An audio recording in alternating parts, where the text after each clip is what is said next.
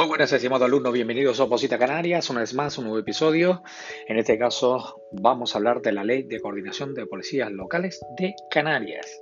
En principio, estimado alumno, tienes que tener en cuenta lo que establece el artículo 39, 39 de la Ley Orgánica de Fuerzas y Cuerpos de Seguridad, en la cual se establece que las comunidades autónomas podrán eh, coordinar sus policías locales de acuerdo con lo establecido con la Ley de Base de Régimen Local y en la ley que ellos creen al efecto. ¿Para qué? Para regular, entre otras cosas, eh, unas normas marcos que han de ajustarse a los reglamentos de policías locales, también establecer una homogenización de los distintos cuerpos de policía locales en, materia de medios técnicos por aumentar la eficacia y colaboración de estos uniformes, retribuciones, y por otro lado también los criterios de selección, formación, promoción y movilidad de las policías locales, determinando los distintos niveles educativos.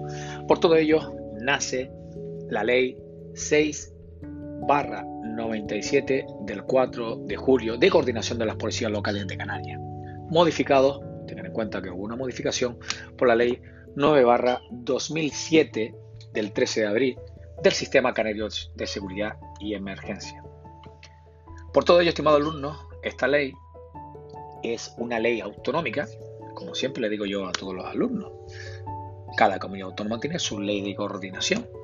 La ley de coordinación de policías locales de Canarias no afecta a las policías locales de Madrid, afecta a las policías locales de Canarias. Entre otras cosas, eh, regula, o podemos encontrar el título 1 que nos habla de las policías locales, ellos define lo que, lo que se considera policía local, que al fin y al cabo está extraído de la Ley Orgánica de Esfuerzo y Cuerpos de Seguridad.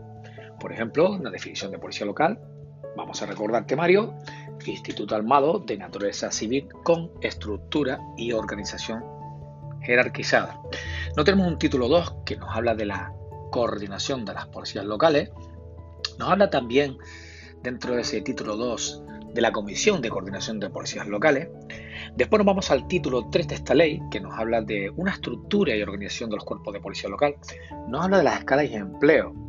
Tengan en cuenta que antiguamente, no sé si ustedes lo recordarán, existía lo de cabos, sargentos, esa nomenclatura militar, todo eso desapareció. ¿no? Ahora tenemos nosotros oficiales, subinspectores, inspectores, etc. Nos habla este, dentro de este eh, título 3 también del cuerpo de la policía local. Y el título cuarto nos habla del acceso y la promoción profesional, de cómo eh, son los requisitos exigibles para el acceso a las distintas escalas y empleo. ¿Vale? En este caso, el caso que quiera ser eh, policía local de Canarias, eh, aquí en esta ley te va a decir cuáles son los, los requisitos exigibles.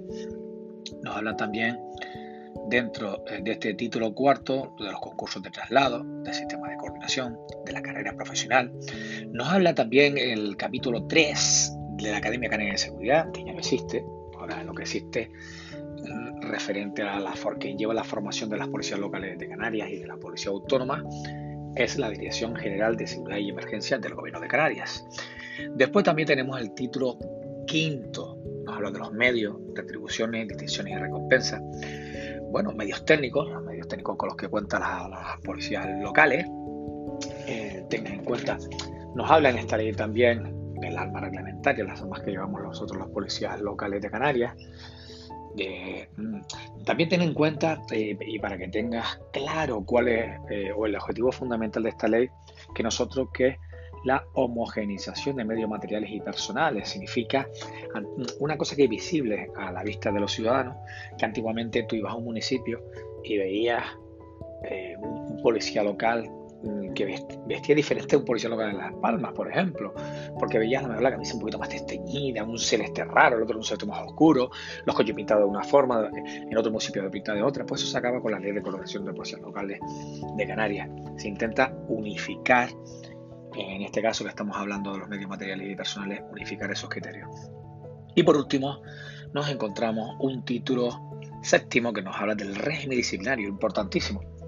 Hasta el día sale la ley de coordinación en el año 97, cada municipio tenía su reglamento de policía. Todavía lo siguen teniendo, pero en este caso, en, cuestión de régimen disciplinario, aplicaba para su propio reglamento. Por esto se acaba, se se acaba, en el cual sale la ley, de, la ley de coordinación de policías locales de Canarias, entonces si un policía local de Canarias a día de hoy comete eh, una infracción administrativa que sea este, en este caso sancionada a través del régimen disciplinario, pues se va a aplicar la ley de coordinación de policías locales de Canarias.